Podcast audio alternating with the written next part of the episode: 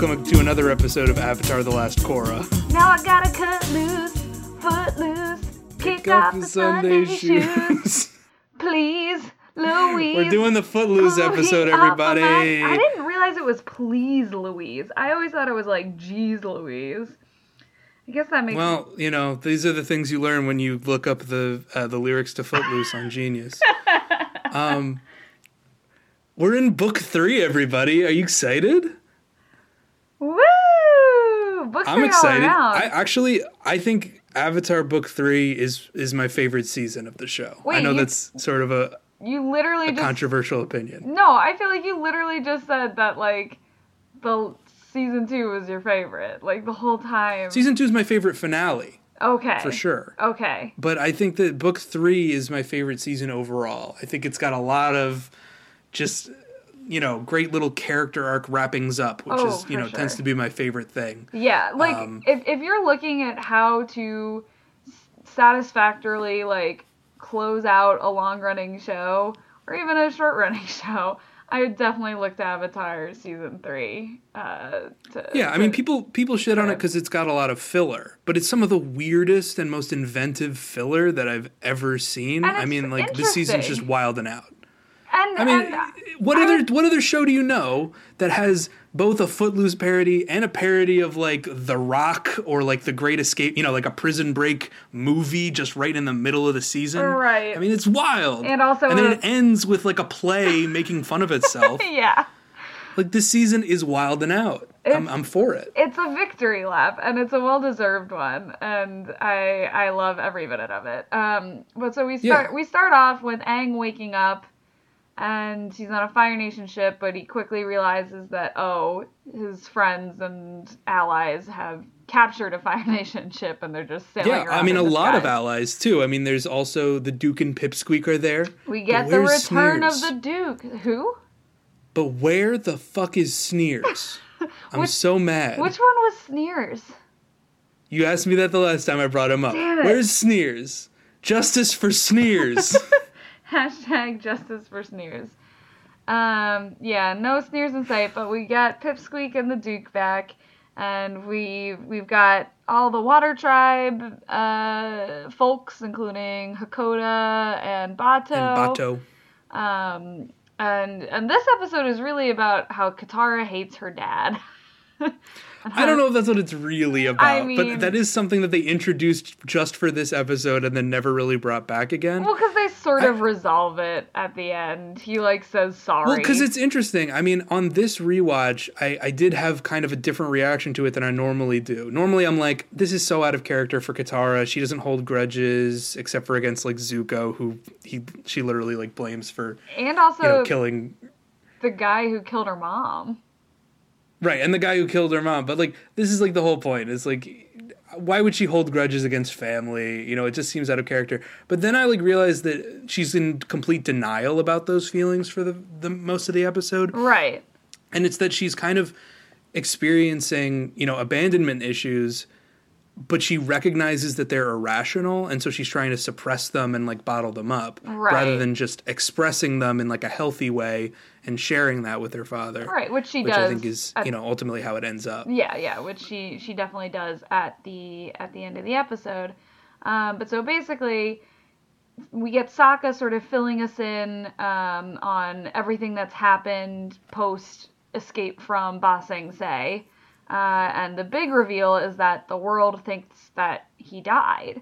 Um, and so Right, and and he's so excited about it because it's such a Sokka thing to be excited about. It's Right. a tactical advantage. Yeah. he's the pragmatist, and it's Katara, of course, who is more sympathetic to Aang's sort of difficulties that he's having with that because, you know, not only is he now like in hiding, uh, but it, also everyone in the world thinks that he failed and that the Avatar is a failure and Right. sucks and that didn't prevent the Hundred Years' War and now lost the Hundred Years' War. Right. Um, and so, you know, is dealing with that, is dealing with the trauma of like basically dying. Because I, I think we said in the last episode that Aang didn't die, but he sort of states at the beginning of this episode that he's like, I didn't just get hurt, I was gone. Like, Right. I mean, it's sort of ambiguous wording. I, I, I would have just cut that line if I was editing this episode.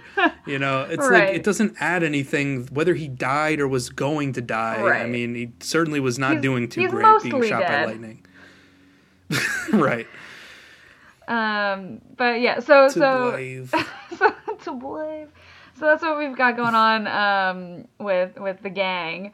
But then we we get Zuko returning to the Fire Nation and being wildly emo about it. And I just love May's like dismissal of his. I wonder what's changed. How I've changed. And she's like, I just asked if you were cold. like, Yeah. I, I just chill. they're immediately all over each other I and I'm just like cry Zutaras cry some more I I, live for your tears Yeah, I fucking know? hate. Listen, I'm no Zutara, but I fucking hate May and Zuko. It mostly because it just came out of nowhere. You know, there's like the one scene in a flashback where they like kind of blush at each other. yeah but what what obligation does Zuko have to explain to you who he has a crush on None, but the you know show writers. this is just the girl that she that he's always liked Zuko is a you know sort of character pleasantly whose whose reality is constructed by humans in our world who are like, no, you don't need to see anything about them. You know, well the whole point in is that it's a twist you I know guess. the whole point is that it's a subversion of your expectations Yeah. because everybody after that one scene in the in the finale was like oh my god Zuko and Katara are totally you know canon final ship uh, It's like but you know they had to just subvert that and sort of make you dagger to the heart after that finale. right i mean it makes it seem like it's he's definitely going to have a redemption arc so they need to make you doubt that he's going to have a redemption arc Right. so give him a love interest in the fire nation it makes it all the more likely that he has like a connection to stay there i think it's Mm-hmm. good i think it's good plotting Right. I I I understand tactically what it's doing, but the Right. the small shipper in my out of heart just is like, what the fuck is this? Um, but anyway, we get a lot of uh, Fire Nation exposition from the evil twin grandmas who hang out with uh, Azula. And they're like, the the Dai Li brought down the balls of Ba Sing Se, and we've conquered the city and it's great. And we see all of our our favorite people crying in the earth kingdom. And then we find out that the earth Kingdom. i just king googled it. Their names are lo and Li Lo and so Li. we'll always know that. I hope i remember it. We'll find out.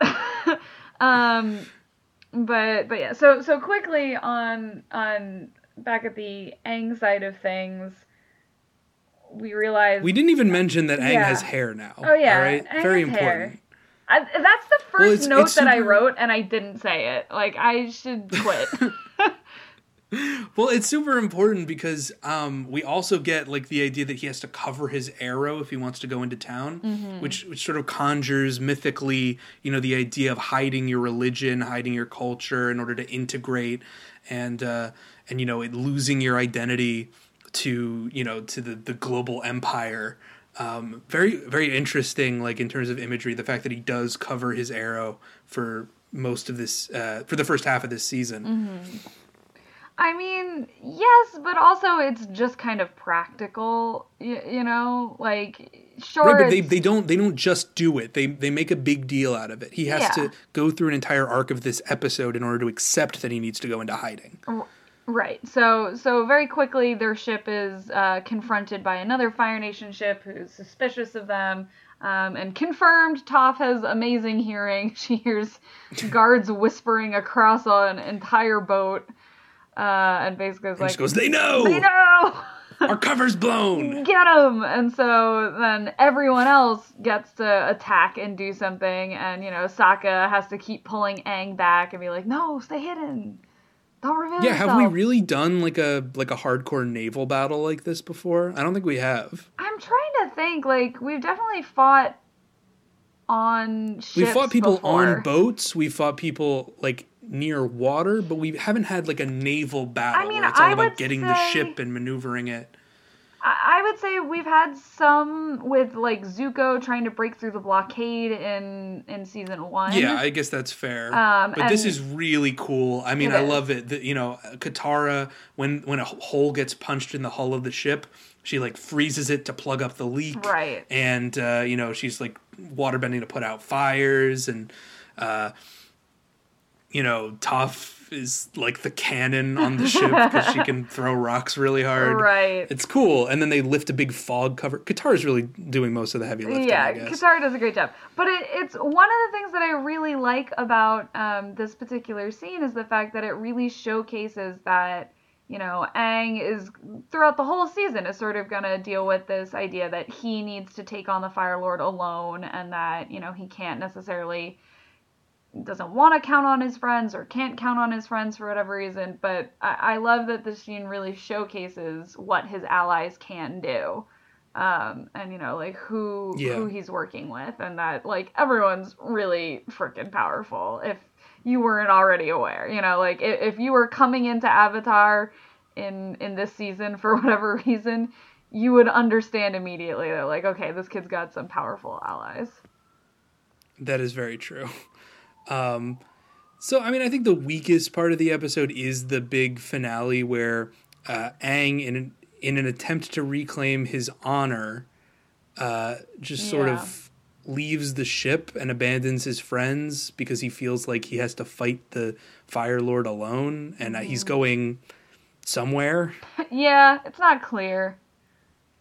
He he goes into he flies directly into a big storm and then goes under a big Fire Nation blockade and he's like drowning in the storm and he's like I give up I give up And then he gets like a spirit pep talk from Roku and also Yue just like comes. it's and- an odd pair but I ship it the age difference is a little. Um, but well they're both just immortal I- I spirit know. gods now I know. Um, yeah, so they're basically like, listen, Aang, I, I kind of loved, um, uh, shoot, what's what's his name? Um, Roku Roku.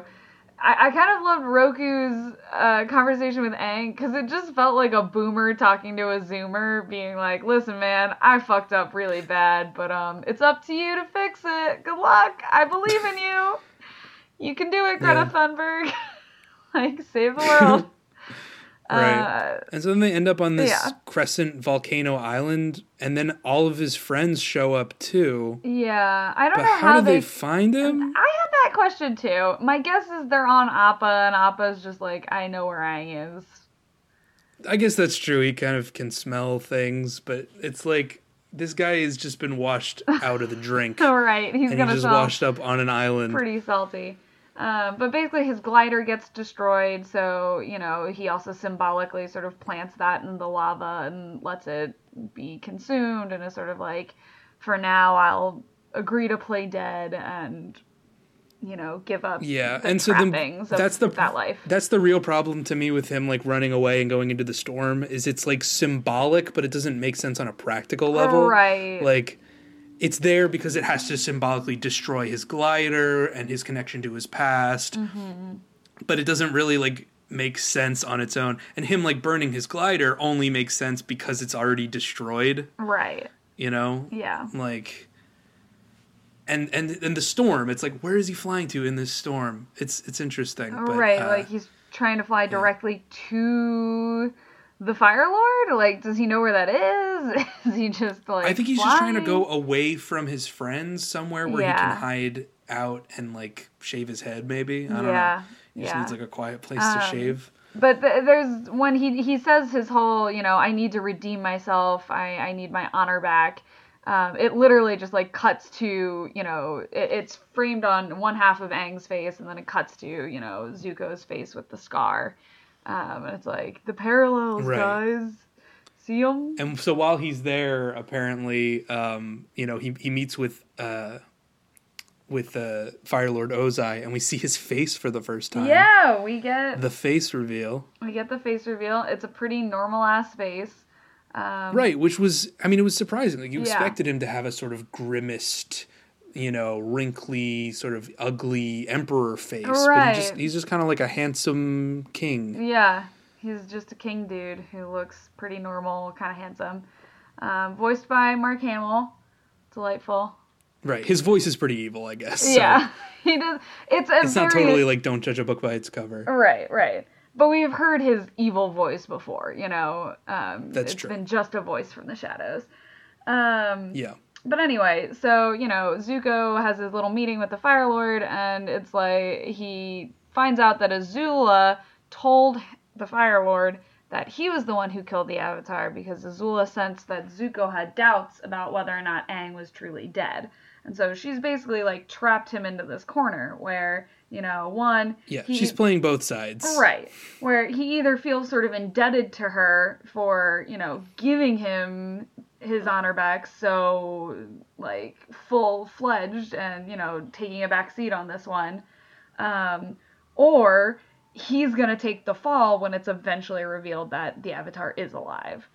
Um which you know, it's a smart move on Azula's part. Like it, it's Yep. she she knows what she's doing. But I question the director of this episode's decision to make that scene so sexually charged.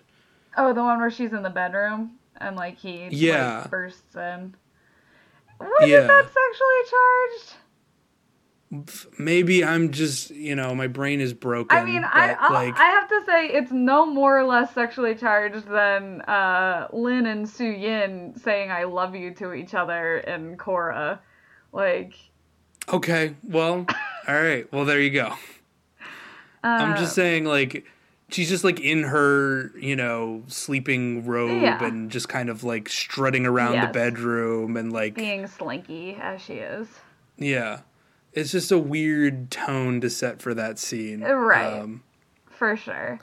Um, but uh, yeah. but yeah, so that's so that's basically awakening. That's that's. I, our I think overall this is like the best setup for a season that we've gotten so far. Yeah. You know, like the the beginning two parter of book one is, you know, solid, but it doesn't necessarily set up the main conflicts. It doesn't set up, you know, where the characters are because, you know, we're still establishing who they are. right. Um, and then the start of book two is just like, you know, the avatar state and like why that's bad to do the avatar state. right.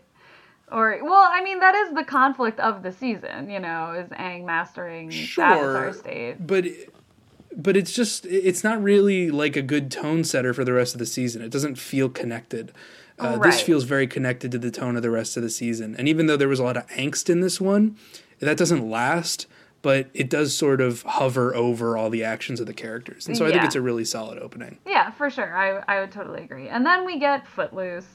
Um, footloose oh my god it's so good It's it's delightful. Like you know, we have this I really. this. It's great. We have this moody opener for for season three, but then boom, episode two. Nope, we're just doing Footloose. We we get a fun Yeah. outfit change. You know, there's lots of jokey jokes. right i mean it's great. We did an outfit change for season two as well because you know it was going from sort of winter to spring, Right. and so everybody sort of you know put on their short sleeve shirts. um, Right. But now we really need new outfits, uh, and it, it's cool, you know, to have new outfits in your last season because you're so familiar with the characters. Now you can you know recognize them even in different outfits, and I love these outfits. They're great. They are really great outfits. Um, and I, you know, I love everyone getting ready and like getting accessories, and you know, Katara gets a cool crop top that Aang is gaga over. It's great. um, Um, yeah, and she has to hide her necklace and replace it with like more of a fire Fire Nation bender one, looking. Yeah. right? Um, I do love that they just steal clothes. Like they have like ten seconds of a moral dilemma about it, but they're like, nah, fuck it. Like let's just take the clothes. Well, yeah, it's like how do you go shopping, you know, in like waterbender clothes? You can't do it. Right, exactly. Um, and this was the episode that really just reminded me just like how expressive everyone's faces are in season three. Like the art is just like going off the walls because they had so much time to work on this. Yeah, from- I really do feel like book book three is the best animation wise. For I also think that they've really refined dialog I think Mm-hmm. they understand the character relations enough that that now the dialogue is snappier. Oh, yeah. The jokes land better. The performances are better. I mean, in the last episode we didn't really talk about it, but like Aang's delivery is really solid, and and Mae Whitman as Katara when she's you know delivering her sad monologue to Daddy Yeah. is like extremely like im- impactful. yeah, I mean, for you, you super, you definitely feel it. Um, yeah, so so just like on a production level so far, this season's off to such a good start. Um, Yeah. and basically, you know, Aang accidentally steals a school uniform and so gets thrown into school and sort of tries to convince Sokka and Katara that like, no, I'll get all this info on the Fire Nation. I should totally go to school, but he's just kind of having fun, Right. like being a kid. Um, you know, he And I think it's really interesting that he's, uh, you know, identified as a colonial because Mm. he doesn't understand the customs of the mainland. right. And there's like a class aspect to that. that For Because he's from the colonies, he's lower class.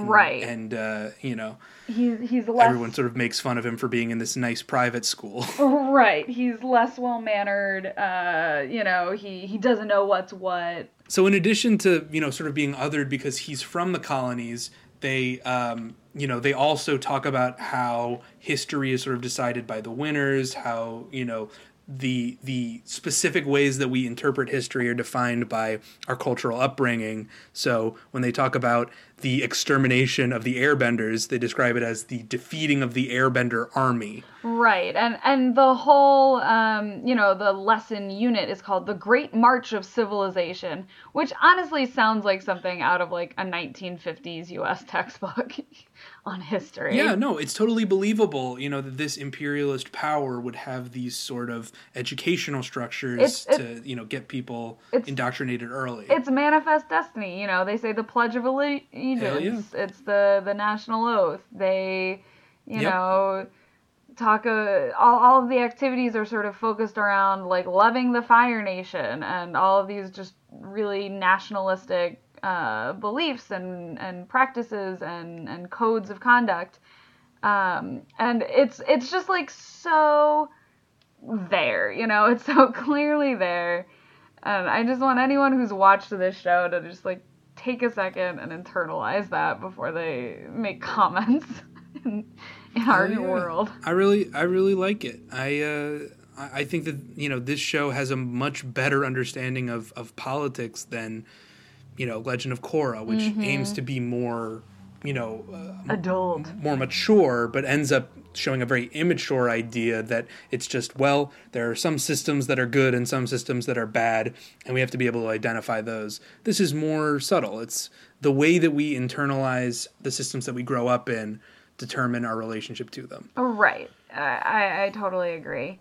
I, I do love um, that, you know, Aang keeps getting in trouble for misbehaving or not knowing the rules of the school and you know, he he's supposed to bring his parents in to talk to the headmaster, so we get a great scene where uh, Sokka and Katara have to pretend to be his parents, and Sokka puts on a beard, and Katara like stuffs her dress like she's pregnant, and it's Right. I mean, this is kind of what.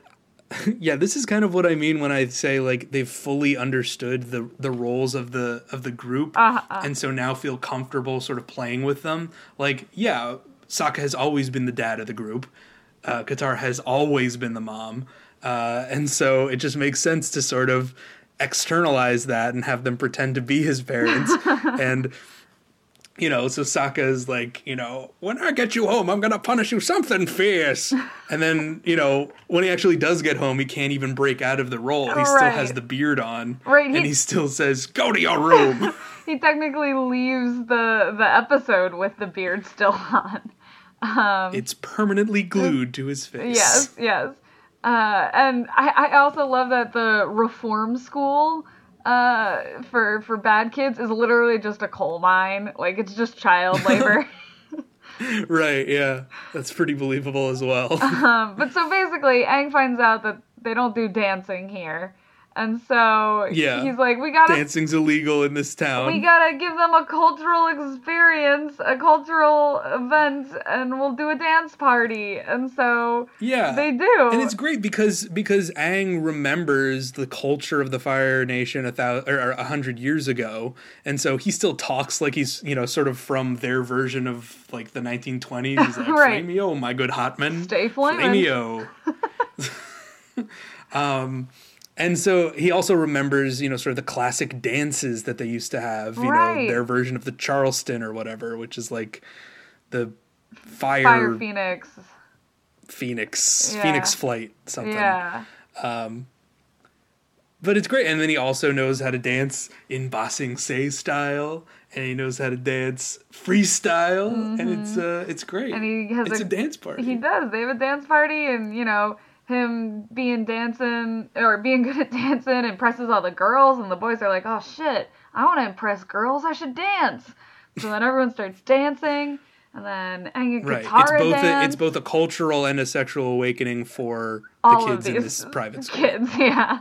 Um, Yeah. And then Aang and Katara have a very sexually charged d- dance that is great. It's it's beautifully animated. Um, Yeah, they're sort of like sparring, but also dancing, and it seems very choreographed. But I don't know, maybe they just are that good. I don't know. Yeah, like I mean, they've spent like almost more than a year dueling basically each other almost exclusively. You know, like training with each other. Right. It would kind of make sense that It is the most sweaty scene of the whole show. it's like I said, it's really sexually charged. It's very sweaty. um, in in the Zuko end of the world, basically he keeps Yeah. visiting Uncle Iroh and like yelling at him because he's having like sad times about yeah. having so betrayed we've him. we've brought this up briefly when we mentioned the the you know the tragic passing of Mako the um the voice the voice actor. actor f- who played uh, who played Iroh. Um, that in the meantime, while they were trying to sort of bridge the gap between the two uh, voice actors, Mako and his apprentice, um, he sort of kept the character silent so that you would sort of forget what he used to sound like. It doesn't work, but it, it's I don't know. I think it kind of works. It's like I, I would believe that this is a strategy that he's using to sort of starve Zuko of advice after giving him so much So advice much. for so long. Yeah. To starve him of it and make him realize that that he needs that and that he actually does prefer Iroh's advice and lack of judgment of him to Mm-hmm. his father's complete judgment of him, whether it's positive or negative. Right. Um and yeah, so so you know, you know, he's trying to do that and Azula sort of warns him like, "Hey, stop visiting uncle. It looks like you're colluding with him." Um and we right. we and he's also, like, okay, well, I'll I'll keep visiting him, but I'll also hire an assassin to go kill the Avatar. Um so he hires Sparky Sparky Boom Boom Man, uh who's basically at the same uh like head explosion firepower that uh we see in Korra this season with Pale Pali. Pali. No, Pali. Yeah. Yeah. Um, yeah, I mean, he's sort of a non-defined character, which was okay in Avatar Right. because you know there was new stuff being introduced all the time, Right. and so he's just this weird like cyborg dude, uh, Terminator, because he's got like metal arms and legs. Yeah, he's also got like no lines. You know, I don't think he says right. He more doesn't than, speak, like, but two you know. Yeah, maybe if he opens his mouth, he explodes. Like we don't know. Uh-huh. Uh, it's totally believable that this type of bender exists and that we haven't seen him before, Yeah. but that you know we and and that we don't get an explanation of it. Like that's believable as well. Mm-hmm. What's weirder is that we don't get an explanation for it in Korra. when Right. we have the opportunity to bring it up again. when you would think it would make a lot of sense to actually explain it, but alas. Um, the, the Zuko part of this episode also has like the best line. This is the part where I was like, okay, this is so fucking cringy, but I kind of love it anyway. Is um, Yeah, I know. You're so beautiful when you hate the world. I don't hate you. I don't hate you too. don't hate you. It's like, stop. What is this parody of emo kids? It's so bad. Um, But yeah, But it is what it is. It's fine. You know, I think they would be the kind of people who would love cheesy emo type Oh, they totally would. They would be so sad to see what Brendon Urie has become these days. uh, I have high, high hopes for Eleven. um, yeah. the uh, the ending, I think, is one of the strongest parts of this episode. Yeah. which is um, you know the the the big bed, The jock you know, kid. dean of the school shows up to sort of break up the party. the jock kid And, narcs uh, on him. Yeah, the guy who was like really defensive about this is my girlfriend. You don't get to talk to my girlfriend.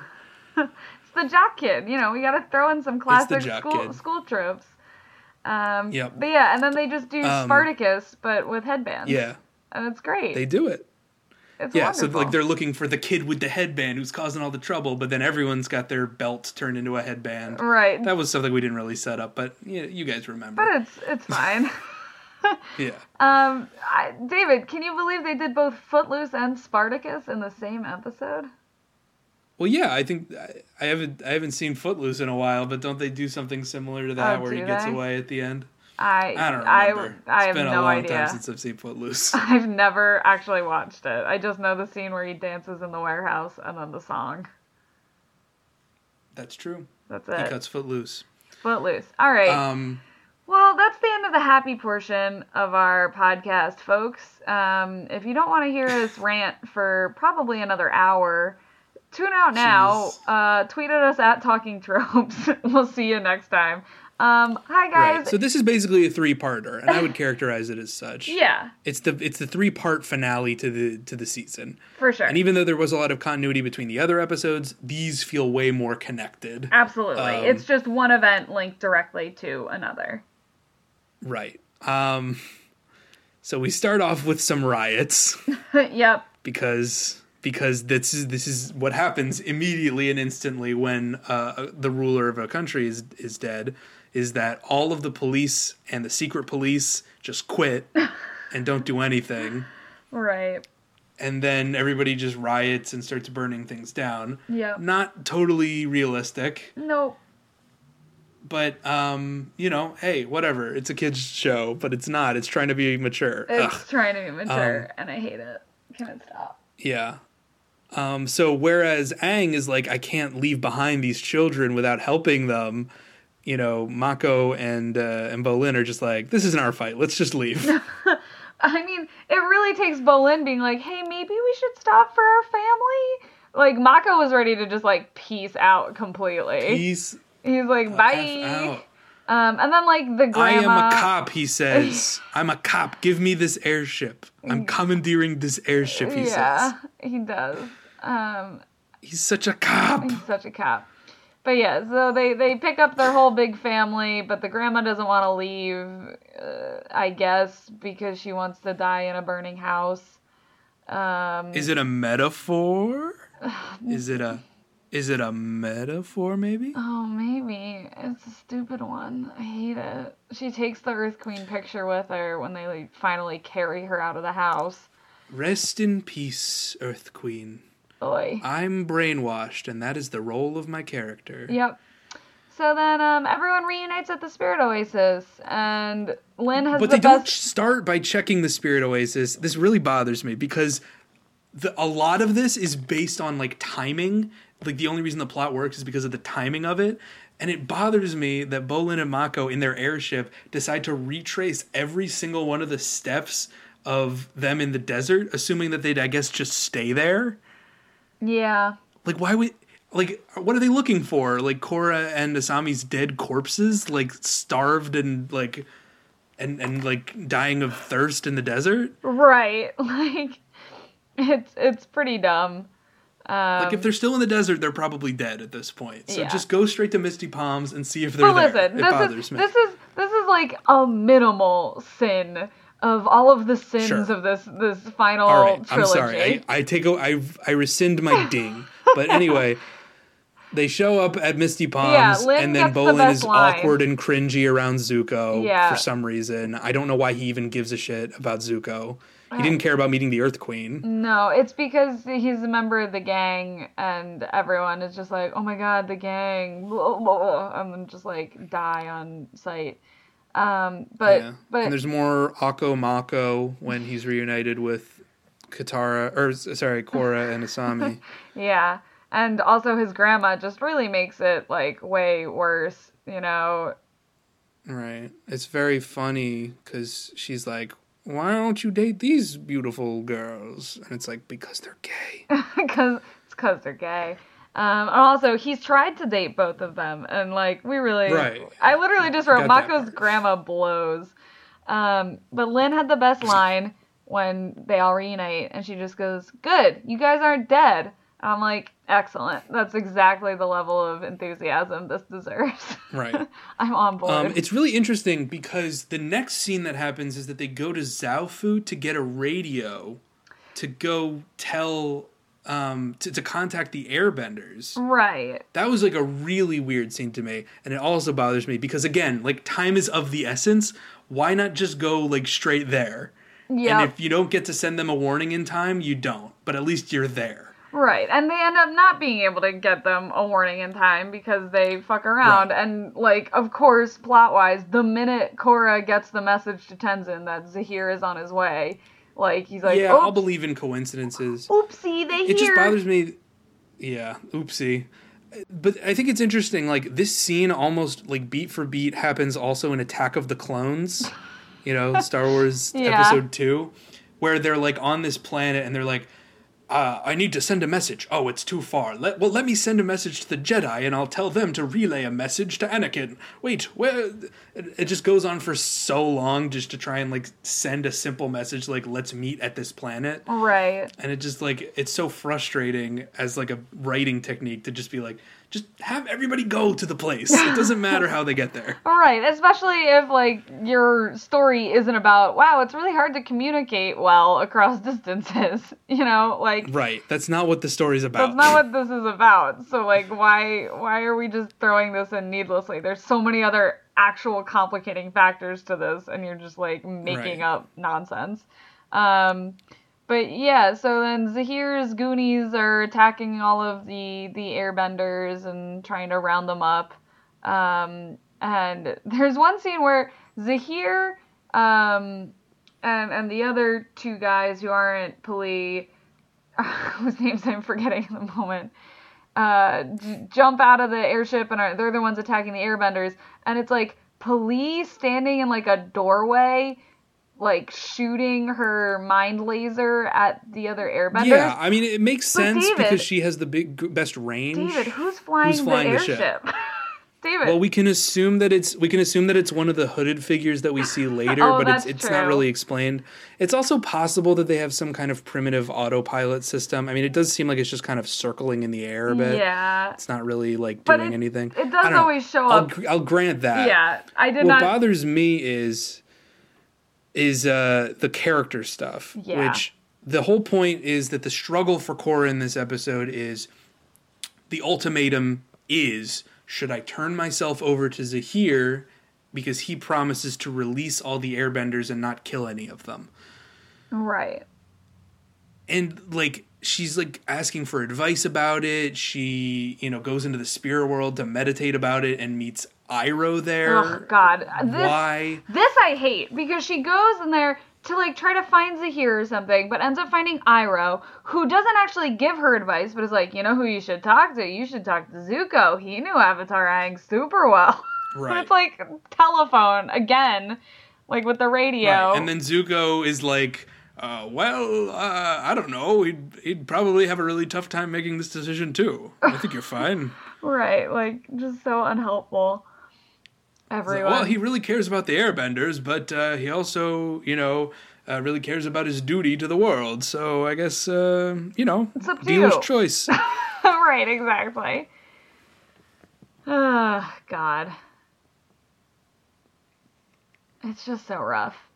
Um, and there's some good fight scenes with the the Red Lotus and and right. But the one between Bumi and Ghazan is is extremely unfair matchup. Yeah, it I mean, really Bumi is. is like a brand new uh, airbender who's also like in his late 60s Right. and has like a broken back and Ghazan is like a young-ish sort of well trained, uh, you know, lava bender Right. who's been difficult to defeat even for our well trained heroes. Yeah. That's a little unfair. It's definitely unfair. But like, you know, Bumi's supposed to be like a, a general or something in the army. Right, but that doesn't make him a good hand to hand combat That's guy. true. He's a strategist. that's true, that's true. Um, Just then, then you know we're trying to lead. Give him a gun Give for Christ's a sake. gun. Gun, Jesus. Um, so then everybody's trying to escape. All the other airbenders are trying to escape uh, the air temple, and the the P'Li in the uh, airship is too busy like blasting. You know, there's no way to get out. Um, She you scares know, which off makes all sense the if you've got a giant. If you've got a giant like missile launcher RPG in in a in the sky, it's going to be kind of hard to like leave by air. Oh, yeah, for Um, sure. But then we've got Kai Makaze, is what I wrote. Oh no. He's a he's a Kai Oh no. So he sort of sacrifices himself. To try And, to uh, let and everyone he f- escape, and he fails. Yeah, he just sort of flies directly into into her line of fire, and she's like immediately like, "Okay, I guess I'll shoot you instead." and then he gets blown up and starts plummeting to his death. Yeah. And Jinora's like, "Kai, No. No. I know. I don't understand why the words were in that order and why the performance was the way it was. it's a bad, it's a weird line read. I, you know, I'm willing to brush it off." yeah. Um, it's also a really weird end to the episode because it's also well, um, that's it's not like quite the end. it's right. Well, I mean, it, it then cuts to um, to Tenzin fighting off all three of them, and he's like, "As long as I'm breathing, you will not have won." And then he sort of collapses, and it kind of looks like he dies. no, no, no. The, he like is up against a wall, and the three of them just start like wailing on him. And like I remember when that happened, and I watched it the first time. I was like, "Holy shit, that's like very intense." And I had the same feeling again this time. Like Tenzin standing there, beaten and battered, and like refusing to back down, even though he's clearly gonna lose. Like, like I gotta give it to Tenzin. You know, like he- hell yeah, man. But I just feel like he should definitely be dead at this point. Like I I, don't understand why he's still alive. I, I I don't know. It's everyone. He says, "As long as I'm still breathing, I won't stop fighting." Yeah. and then that isn't what happens. that's true. That's true. It's a bad line. Um, Right. And then so then the next shot and the last shot of the episode is we just see that Kai survived an explosion and then a free fall of a hundred feet by his foot catching on a branch dude. that was hanging off of the cliff. Like Korra gets like bumped around a billion cliff sides in like the next two episodes and is fine. So like clearly they just don't care about what falls do to human bodies anymore. You know, they're just like I mean, fuck it. just. I mean, like she's in the Avatar state. I don't know. Maybe that makes you magic, but like, But it doesn't make your bones unbreakable. Like who knows? Maybe it does. but like, being poisoned. Kai is a normal ass human Yeah. being who gets hit by an explosion directly. We see it. And then he plummets out of the sky, and then his foot catches on a branch, and that stops him from falling at terminal velocity. I guess, or I feel like it's sort of implied that his his little bison also had something to do with it, but I, I can't no, really the bison tell. just finds him just hanging finds there. him. It's a bad shot, and it's a weird end to an episode. Yeah. It's not really a cliffhanger. It's not really. It's it, it's Yeah. just like nothing. It's just a nothing end to an episode. So basically, all- I guess that's because we're supposed to watch all three of these together. I, yeah. So you know, um, Kai flies off into the sunset, and then we basically all, Book all the- three, episode twelve. Enter the void. and this is that that thing that what was it, Guru uh, Lakshma Lahima. Lahima. Um, Lahima. Guru Lakshmi. I think we made that joke before. Um, uh, yeah, what what Guru Lahima, uh, his like become air poem meditation thing. Like this is this is the end result of it, where um, Zahir flies. He can just fly. At He can the end of fly, he can fly, he can fly. He thought happy thoughts, or maybe really sad thoughts.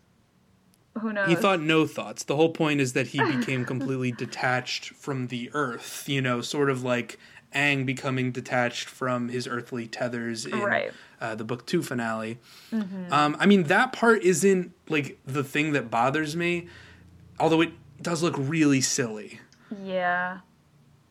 It's a very silly look that he can just sort of whiz around the sky like Superman while like everybody else is, you know, can still everybody else can still fly. It's just they have to use air bending or like fire bending to do it. But everybody else can fly, so it's not really like a big deal that he can fly.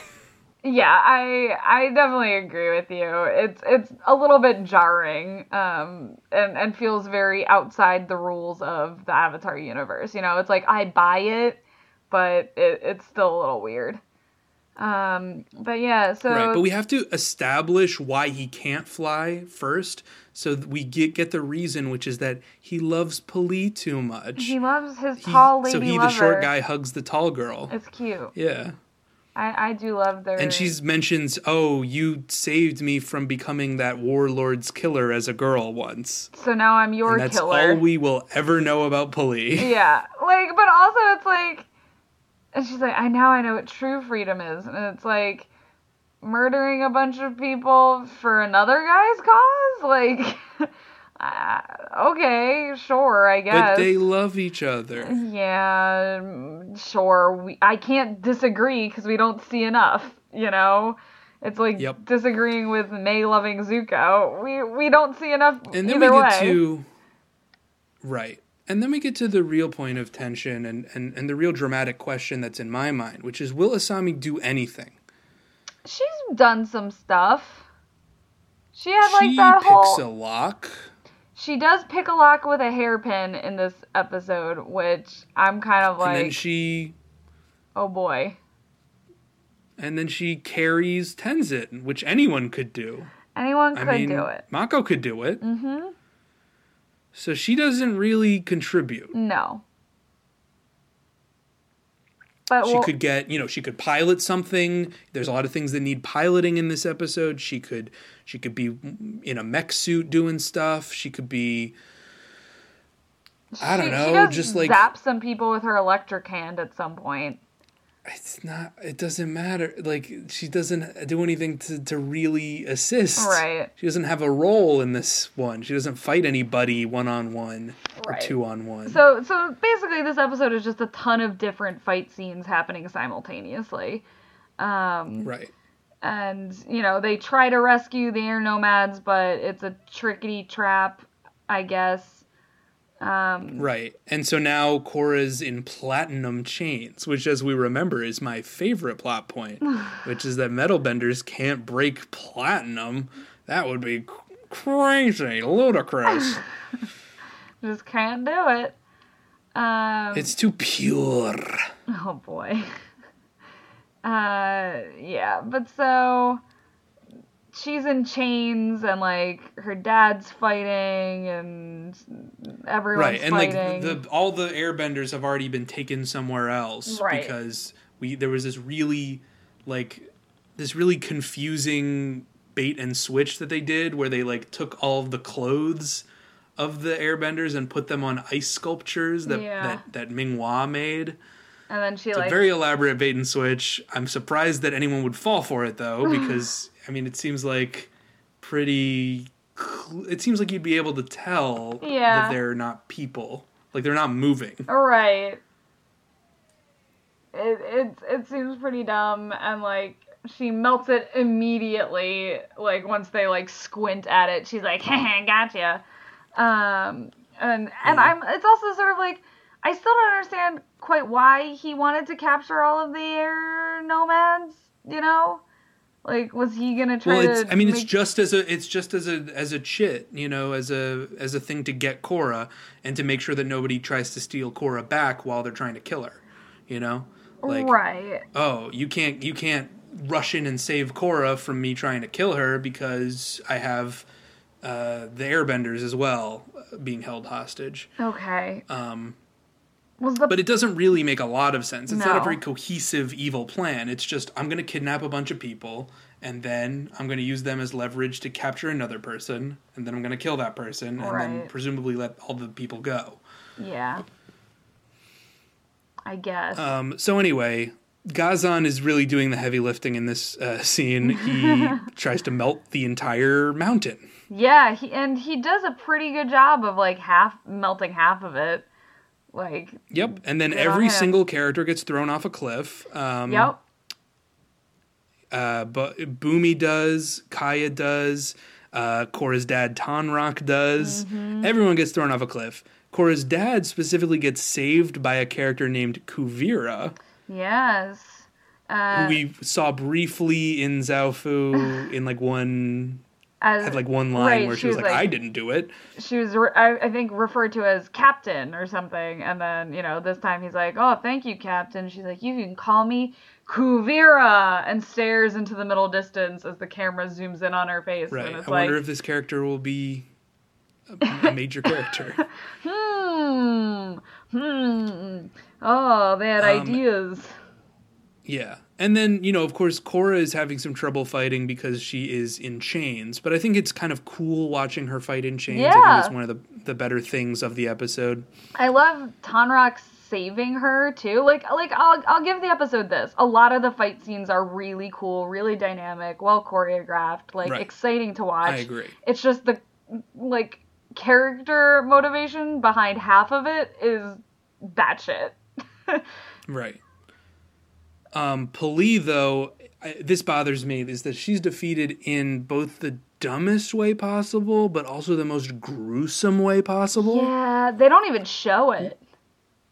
Well, they kind of do. They show, like, but they don't show it. what it would actually look like afterwards, Right. which would be. So what happens is, P'Li is about to fire a, a you know a an explosion beam from her head, and then Suyin takes her armor and then smashes it over her head in such a way that she's like encased her head in metal. And then I guess what happens is her head just explodes and splatters on the inside of this metal helmet. Yeah, it's pretty gruesome. And it's so dumb. Like that's how you def- that like that works to defeat her. She doesn't have I some kind of resistance to explosions. Okay, but like Sparky Sparky Boom Boom Man was defeated in quite a similar way.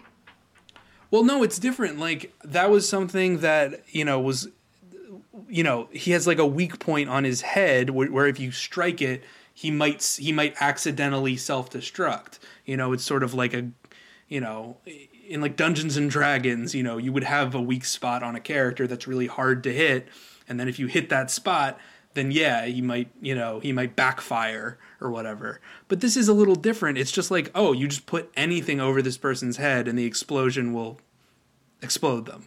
I mean, it's gotta be like it's- something that can contain ish an explosion. You know, if you put a sack over their head, that's not gonna do anything. Like, Okay, but a rock or ice or, you know, anything. Like that shouldn't that all work? Anything that you can bend basically except for fire and air? I don't know. I could see like the argument against ice or rock. Like, ro- rock is e- easier to break through than metal. You know, Not easier to break through than a head. metal. Well, no, I'm saying a rock is harder to explode through than a head. Sure. So if you put a- an explosion I- next to a rock and a head, and one of them explodes, then the other one is for sure going to explode. Um.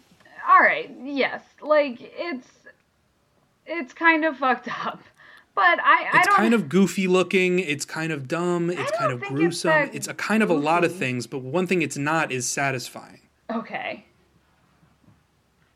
I mean, what would have been a satisfying end for any of these characters, though? We barely know them.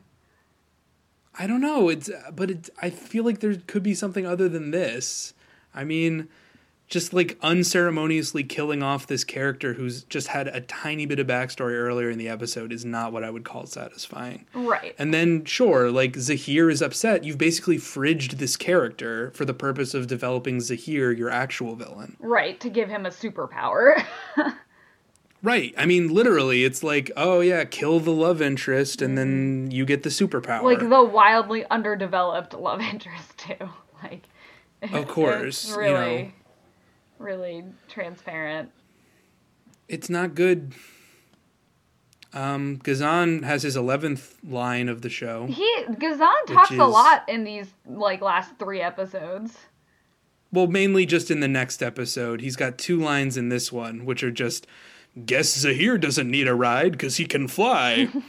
and then later on, he asks him, "How can you fly?" Those are his two lines for the episode. They could have been said by anybody, Yeah. and they do nothing to characterize him. Yep. Yep. Um So, guess who's a lava bender? it's Bolin, he's a lava bender. And But then- why should he need to be a lava bender again? I don't understand this. I don't know. Lava bending to me seems like the ability to create lava is the main aspect of it, not the ability to bend lava. It seems like you should still be able to bend lava just as a an earthbender. But I guess Right. you can't. I mean, I guess I'll accept it. it like it's fine, but like I feel like they were like, oh, everyone else can do all these special things. We gotta give Bolin something, and it's like, no, you need to give Asami something to do. Like, Bolin can still earthbend. Well, I think you could give everybody something more to do. At least in this like cuz this finale just doesn't it doesn't work for any of the characters except for maybe Korra because she's the central focus of this one. I mean, it doesn't really involve the other three at all. Right. They're just sort of. I mean, they get into fights, but like, there's nothing about them that makes them best suited to fight off these baddies, you know. Except for, I guess now, now Bolin is the best because he's a lava bender too. Right. And you know, there's Um, he, he basically finds out he's a lava bender in this episode, and then the, in the next episode, which I'm assuming takes place like two hours after all the shit in the previous episode, he he he runs into Ghazan again, and Ghazan is like, "Uh, you you've changed since the last time we fought." I'm like, "It was two hours ago." like, this should either Well, be. they didn't really fight that much that time. I mean, I guess they just kind of got lava bended at. Um, wasn't much of a fight. At the end of this this second part, there's just excruciating exposition happening. I mean, it's all stuff that we've seen already, and it's just being shown that they're communicating this to the other members of the team. It's Right. really insane. It's like, I can lava bend now, Zahir can fly. We need a plan. This is Kuvira. I saw an airship near a cave. This is Kuvira. There's more Red Lotus people. Oogi's back. Okay, now let's go save Korra. Like right. all of this stuff is just like given in a line. It's not Yeah. Ah, whatever. No, I'm like I'm with you all the way. It's frustrating. It's it doesn't feel I mean, it's just exposition of things we already know, followed by Kai saying one thing that we don't know, but that doesn't really make any sense, which is that he apparently off screen followed Zahir, who had recaptured all of the airbenders and taken them somewhere. yeah. Where he was like unconscious, I thought, but you know, it is what it is. It is what it is. Um. Yeah. So. Um, so- Korra's all chained up. Yeah. right? Are Are we into the the the last episode now? Venom of the Red Lotus. No, we're still in Oh, God. part two. That's still ha- that happens in part Yeah, two. so she's all chained up and she's in a cave and she's sort of like got her arms and then but for some reason they attached the chains to rock, which yeah. will later be their grand weakness is that uh, you know, you can't bend platinum but you can bend and rock. that the platinum is in. Right. Um and then Korra's like, "You killed my father." Bah! And then shoots fire breath. Yeah. Bah! He's very mad about it. And then Zahir's like, "Bring the poison." It is a very stupid line. bring the poison. And there's all these hooded guys, and they're like, "We've got poison," and then they metal bend the poison because it's her. it's metal poison. Yeah. It, like it's got to be like Keep that in mind. or something. Oh my god. yes. Um. But so yeah, so so now she's like poisoned and what have you, and is basically in her it's like an it's like an intermuscular poison so it goes in through her muscles um which is sounds like a very painful way to inject a poison Yeah. Then we're on to book 3 episode 13 venom of the red lotus and i'd just like to recall if you recall our spider episode of tardis tropes venom venom is when it bites you but poison is if you bite it Yeah. so it's not venom, it's poison. A flower can't have venom unless it's like a, you know, uh, what do you call it? A Venus, flytrap. Yeah. Yeah, but like, is, is is that the metaphor that they're like sticking with? That it's because they keep calling it. Well, I don't know. They call it poison, but the episode is just called Venom. So maybe they just wrote the wrong, wrong word because it sounded cooler. That sounds like Um, right for yeah. Korra. You know, aesthetics over Venom of the Red Lotus. Yeah. aesthetics over any actual like substance or plot cohesion. For sure. So this poison, it's a very it's a very complicated object in the world of, of the Avatar. And it's which makes it odd that it was never introduced before this because it's so complicated. First of all, it's metal, so you can bend it, which is important for later.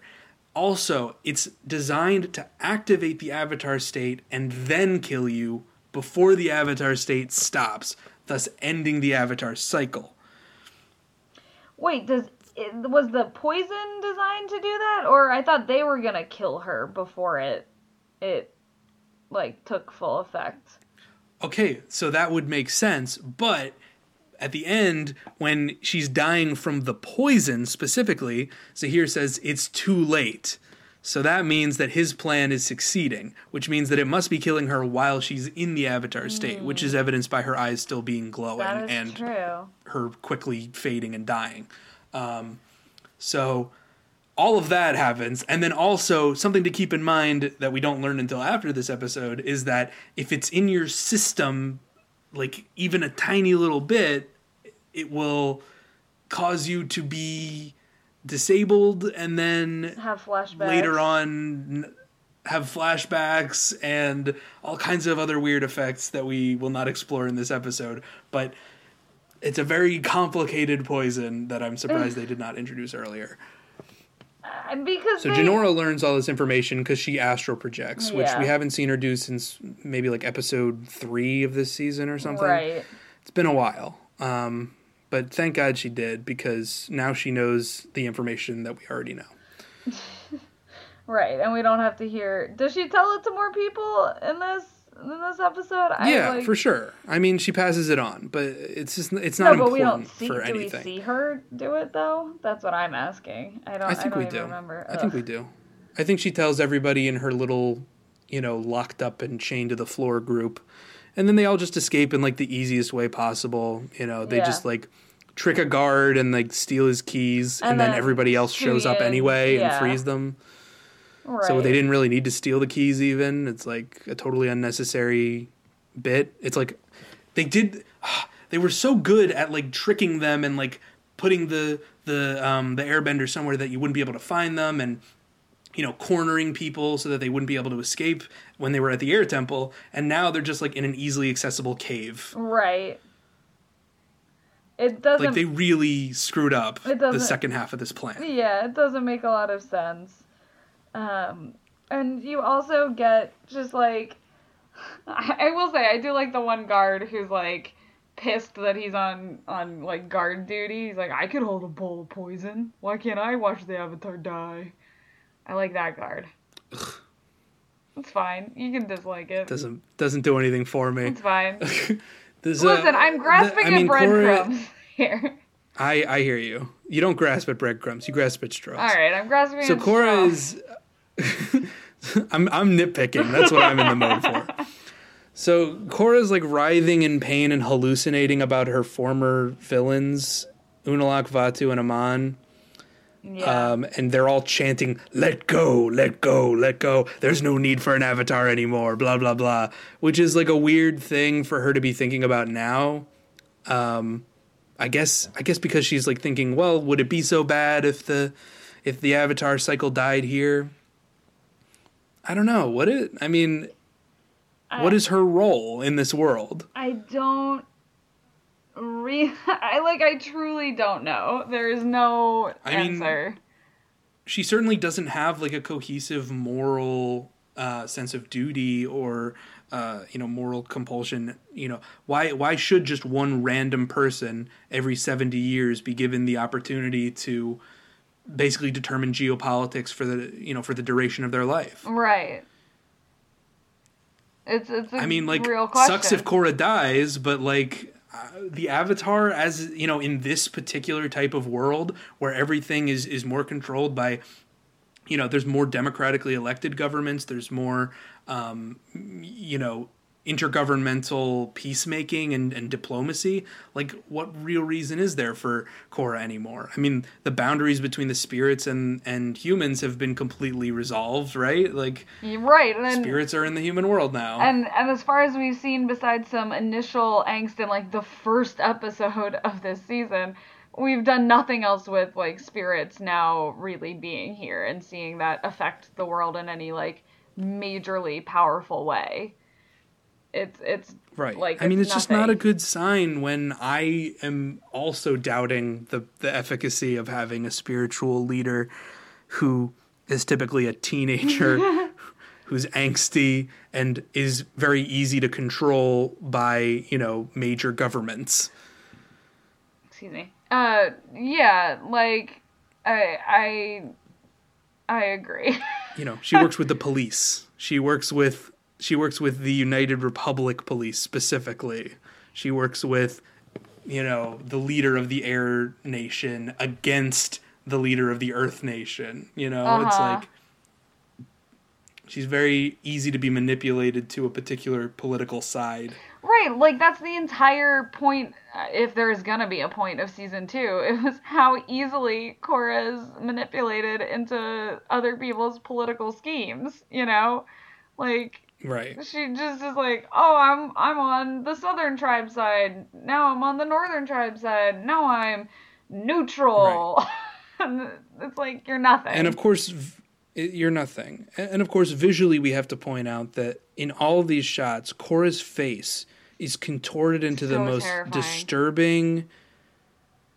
Like, I mean, this show is is cannot claim like it's a kid show. You don't have to think about it as an excuse anymore because this stuff is disturbing visually. And they it's were not pleasant to watch. trying to be like more adult. Like that was their whole goal with Korra is like like for some reason Mike and Brian were like I, I hate that the thing that we're really good at is making a great kids show. We we're going to make something edgy and dark and gritty and right which is just that the, the, the, the avatar is on a drug trip and is you know making faces of abject horror Right, at, it's Riverdale. at the possibility of her own demise it's Riverdale, you know, it barely connects. i don't know about that but I- let's let's move on from the face Yeah, yeah.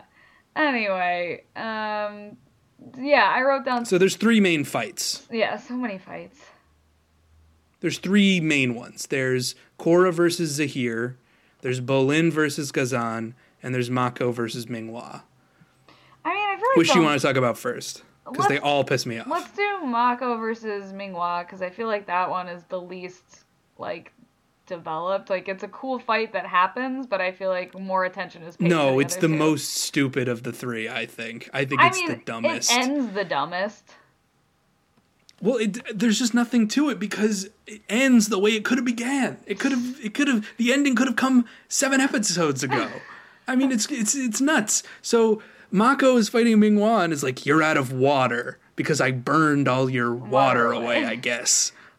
And then Uh, she jumps down a hole into like a watery cave section. And it's like, "Uh oh, Mako, what's Mako gonna do now?" And then he's like, "Wait a minute." What Water is strong against fire. but lightning is strong against water. It's Pokemon rules. Yep. And so he just shoots lightning at her and she dies instantly. In like also a kind of terrifying way, like visually.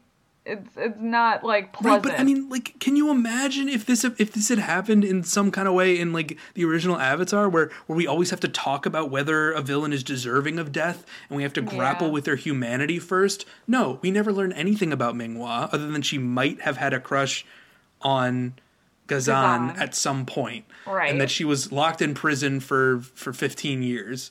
Uh, so she gets shot with lightning and dies instantaneously, which she mm. could have done in the last fight they had, or the fight before that, or the fight before that, because Mako's always had the ability to shoot lightning. It's not a new power for him. right. He starts out in season one, episode one, Lightning Boy.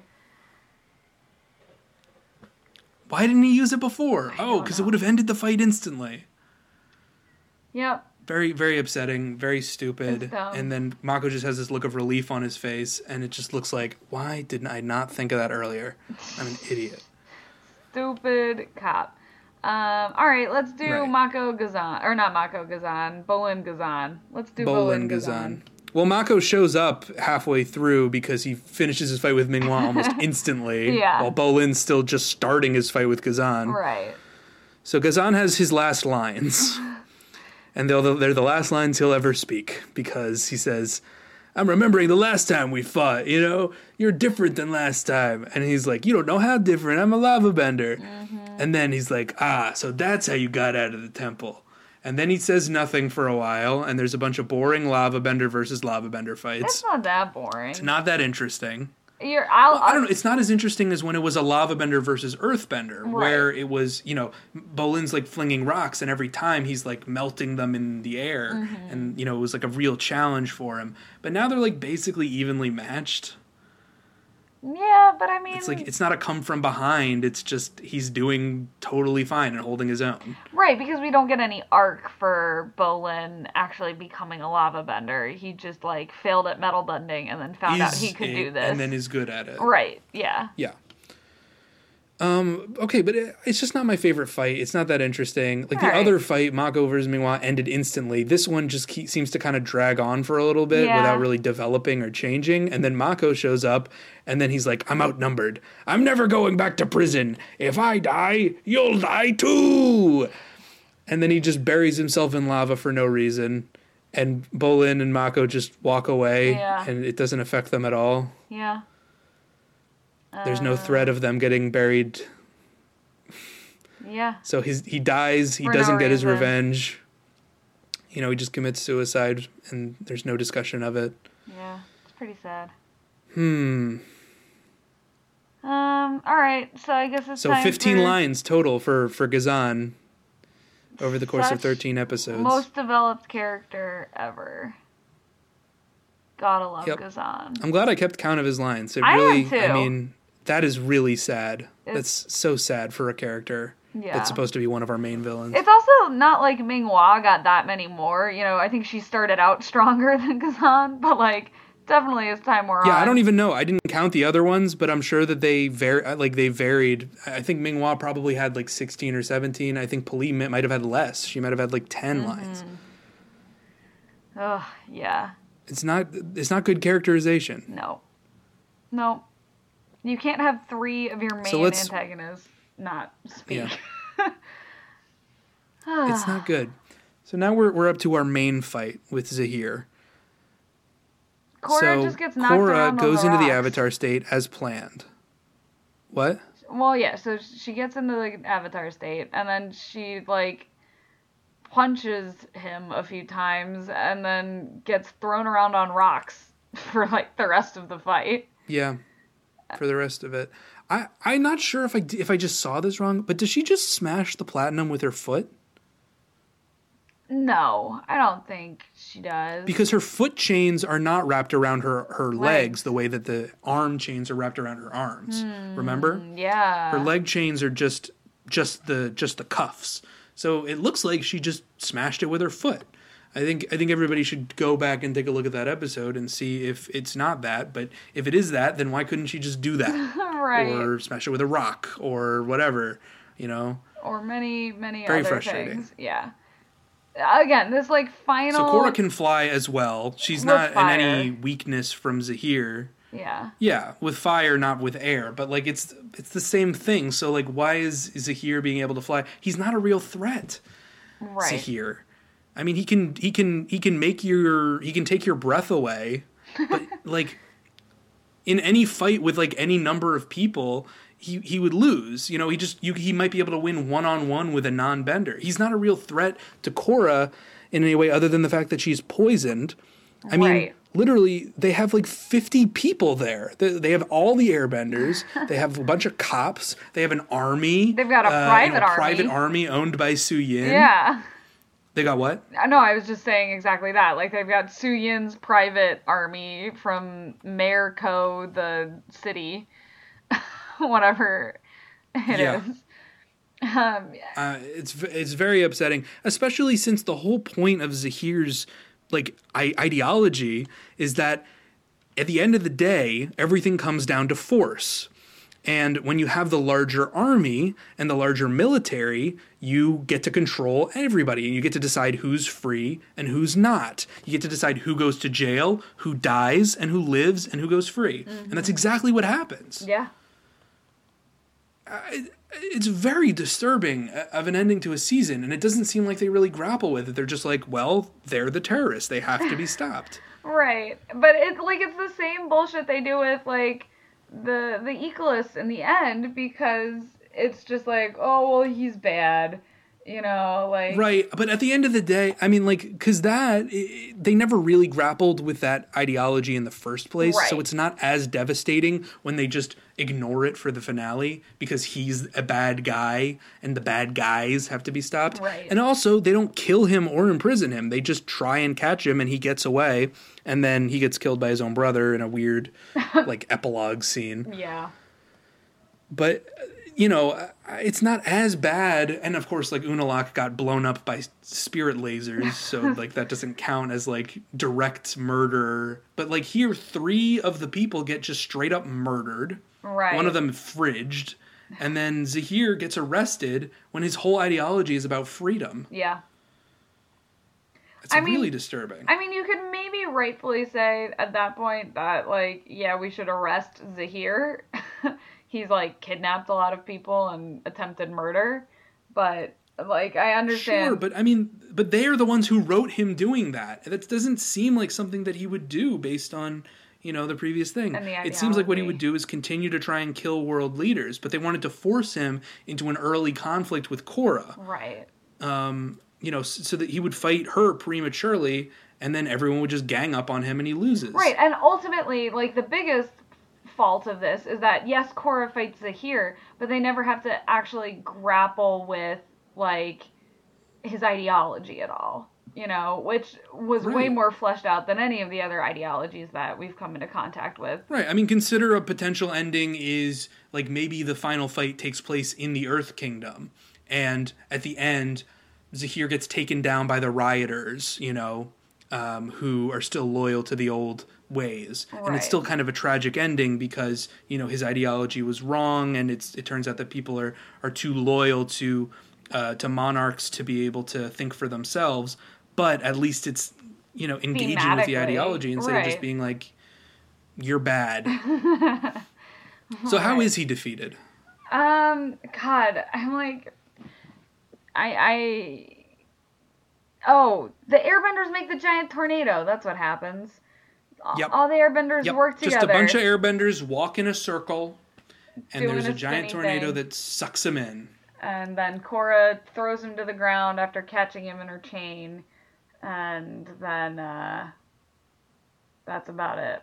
It's not a very engaging fight. It's No. not a really heroic ending. It's just a literal army of airbenders can beat one airbender. Yep. Which I feel Great. like is supposed to be some sort of thing. It's like working together is better than anarchy, but it's like there there are versions of Well, no, anarchy. he was never against forming an alliance. I mean, he's supposed to be working with the entire Red Lotus. Exactly. I mean, he's not an individualist. He's an anarchist. He doesn't believe in hierarchies. right. You know, Uh, it's just maybe that's a, an unwillingness to engage with the the ideology. But anyway, that's where we are. Uh, That's where we are. Yeah, and then you know we get the worst line ever from Jinora. You can save her. The poison's metallic. Yep, that's it. Because Korra's dying of poison. In her father's arms. but but since the poison is metallic, you can just rip it out of her body. You know, that shouldn't be painful or damaging to her at all, I mean, and uh, like my guess should be fine. my guess is like you know so it, it's sort of just like absorbed in through her her skin but you know Suyin brings it out like of her mouth so my guess is you collect it in like the stomach or something or well, it looked like it was going in through her muscles, not through her skin into her bloodstream. It looked like it was sort of like paralyzing her or something, I which don't is you know know. why she ends up uh, with that disability at the end of the, the season. but even But- if it's in your muscles that's still part of your like bloodstream But if it's in your bloodstream, how does it come out through your mouth? you, collect all of it in the stomach and then you pull it up through the throat so it doesn't have to go How does through it get from the bloodstream to the stomach? Is metal her stomach bending. bleeding? No, I'm saying she Su Suyin. Right, but if you pull all the metal out of someone's bloodstream and into their stomach, that's gonna puncture their stomach. I, I don't know, dude. The science of this just boggles my mind, which is exactly why you should not bank your entire finale on this weird object. I mean, that has such ill-defined qualities. I, like I, I can suspend my disbelief enough, you know, like Well, I'm not. I'm not there yet. like I, I, I don't not like how could they get it out of her? It's impossible. Like like it's fine. Yeah. What whatever. And then Bolin puts a sock gag in Zahir's mouth because he's a he's a fool. He's a he's a silly character. also, he's like- a goose. Like what is Zahir yelling about at the end? He's like the revolution has already begun. Chaos will reign, and it's like, yeah, but will it? You took out one world leader. Like Zuko's an old dude who was like. Well, I mean, we do see that in like the next season, there was apparently a long a long running three year period of just total chaos in the Earth Kingdom. But only in the Earth Kingdom. Like, Um, you know, which to be fair is large, but Well, yeah, but he's saying that that revolution will lead to new revolutions and, Okay. and more and more. He's wrong. Yeah. But I mean, that's just the the show's idea is that eventually everything will return to order because order is the same thing as balance. well, I mean, it sort of is not totally in love with order in uh certainly in this season, Well, yeah. yes, but then it I guess we'll see next season. We'll talk about what they have to say about authoritarianism. yeah. so then we've got our final scene. Do you want to take this one? Yeah, so, you know, Korra's healed ish. You know, she's in a wheelchair now and looks pretty fucking wrecked after that whole ordeal. Um, and Asami's basically helping her get ready for some big event that we later find out is Jinora's, uh, like, arrow bestowal ceremony. I don't know exactly what. Her bar mitzvah. yeah, it's her Her bat mitzvah. mitzvah, her air bat mitzvah, um, which like is is kind of nice. Uh, Jinora getting her arrows, but like there's this terrible scene before that with the president of Republic City, who's like, "Ah, Korra, now more than ever, we need you." And then like as soon as she got she's gone, is like, the Avatar's not gonna be in a wheelchair forever, is she? That's fucked up. Right. I mean, well, basically, what he's saying is okay, well, we defeated one terrorist, but there will always, always be more terrorists that need to be defeated, more secret Right. spies that need to be hunted out. And- and that's the Avatar's role, is as a preserver of national power now, Mm-hmm. not as a wielder of power for the, the purposes of the earth or for nature Or for even spiritual it's- balance It's residents, you know, like the people. or even for people. Yeah, it's it's literally just stop the terrorists because the terrorists are bad because they're terrorists. Right. And and she can't do that if she's in a wheelchair It's- because It's literally just Homeland now. you know, it's, it's like just homeland how, now. how is Carrie gonna protect the U.S. from terrorists if she's on crazy meds or not on her crazy meds? You know, right. Like, how is Korra gonna Right. protect It's it's not good. Republic City if she's in because wheelchair? an avatar should be able to be in a wheelchair. There shouldn't be any reason why an avatar can't be in a wheelchair. Absolutely. Because an avatar She's a is a spiritual leader, not just a combatant. Right. And like there's goddamn bending in this world. She can still earth bend. She can still air bend. Like she could have a rocket fucking wheelchair. You know, like being in a wheelchair should not be this like end all be all like terrible curse for her. Um It just seems insane to me Yeah. to end the show with the image of Korra in a wheelchair, just letting go a single tear. Not a tear of joy at like Jinora gaining this, you know, milestone, Mm-hmm. and uh, you know Tenzin saying that now the the Airbenders will n- nomadically journey around the Earth helping people, right. but literally just, I'm sad that I'm in a wheelchair. Right. I I mean, I didn't read it necessarily as like I'm sad I'm in a wheelchair, but just like I went through some traumatic shit and so I'm just traumatized. Like like I don't I don't hate the tear, but but I agree that you know, there's there's some not great messaging going on as far as like disability uh yeah.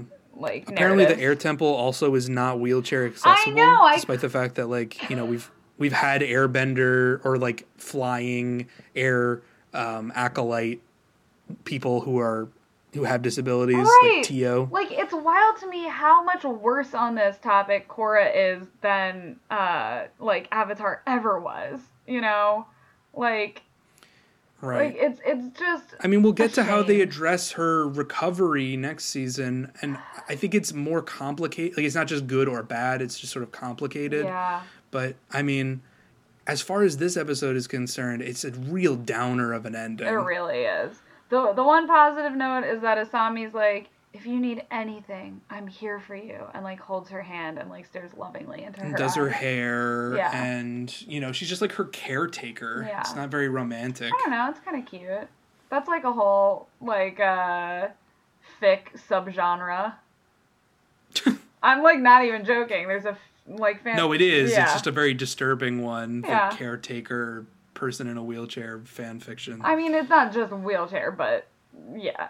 Um. Anyway, so that's the end of season three of Korra.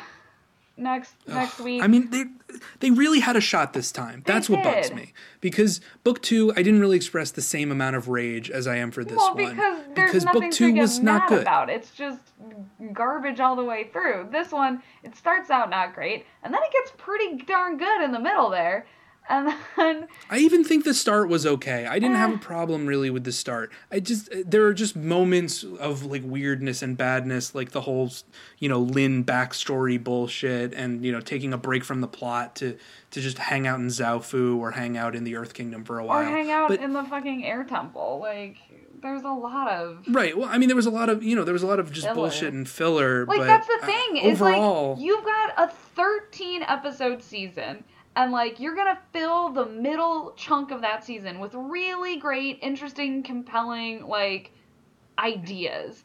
But because you've wasted half of your episodes already, like you're going to end on this like piece of crap note because you didn't flesh out any of the other villains. You didn't really take time to interrogate this ideology and like set up like an actual ideological conflict for uh, this final fight scene. It's just kidnappers and wahaha, I want to kill the avatar forever.